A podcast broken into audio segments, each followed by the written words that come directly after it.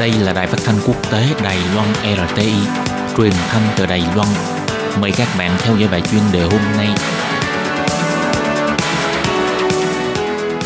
Các bạn thân mến, Hải Ly xin chào các bạn. Mời các bạn theo dõi bài chuyên đề hôm nay qua nội dung bài viết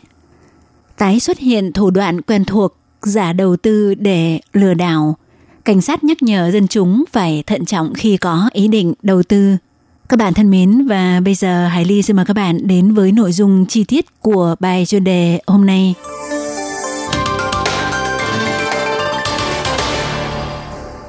Theo đường dây nóng 165 phòng chống lừa đảo của Cục Hình sự phát hiện, trong số các cuộc điện thoại mà người dân gọi đến để xin tư vấn, khiếu nại và báo án của năm ngoái,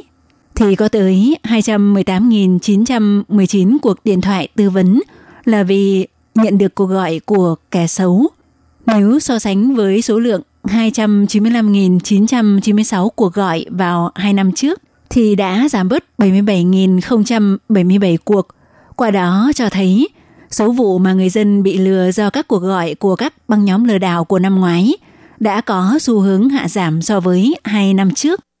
Có được kết quả như vậy là nhờ sách lược ba bước đề phòng chống bị lừa đảo của Cục Hình sự đã đạt được hiệu quả nhất định. Theo đó, đối với các cuộc gọi lừa đảo gọi từ nước ngoài đến, đường dây nóng 165 đã thu thập danh sách hàng ngày và chặn cuộc gọi ngay từ nơi gọi đi. Trong năm ngoái, tổng cộng chặn được gần 20 triệu cuộc gọi lừa đảo. Vì vậy, số lượng cuộc gọi lừa đảo mà người dân Đài Loan nhận được vào năm ngoái giảm tới những 26%.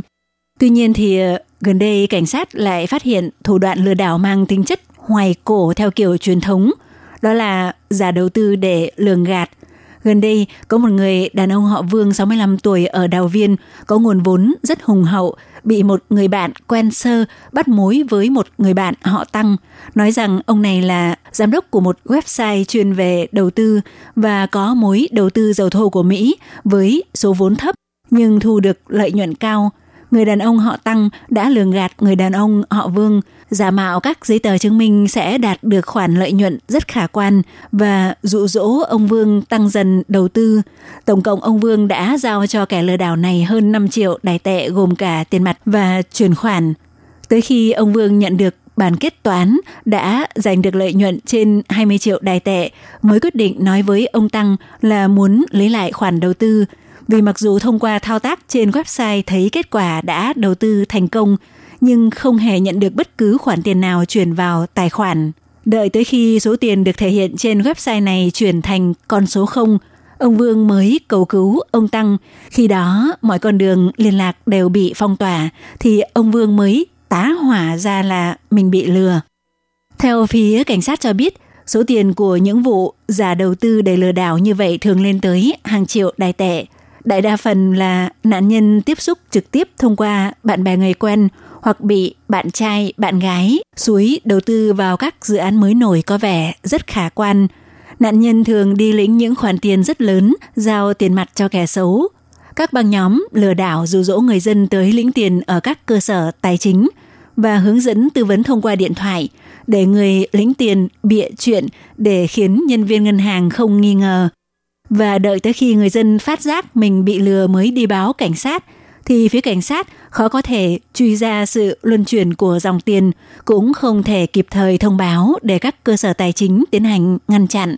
Cảnh sát kêu gọi người dân đối với các lĩnh vực đầu tư mà mình không am hiểu, trước khi bỏ vốn đầu tư phải cân nhắc thật kỹ càng, nên thông qua sự hỗ trợ của nhân viên chuyên môn về đầu tư có giấy phép của các công ty tài chính Đừng nên tin tưởng bạn bè, người quen nói rằng biết được thông tin giao dịch nội bộ. Những đối tượng này thường sử dụng các phần mềm qua mạng như Line để liên lạc quá trình giao dịch, thậm chí bịa đặt ra những giấy tờ chứng minh nguồn luân chuyển vốn ở hải ngoại thì đều cần phải thận trọng để phòng chống tình trạng bị giả mạo giấy tờ. Nói tóm lại, trên đời này chẳng có sự đầu tư nào luôn kiếm được lợi nhuận mà lại không có rủi ro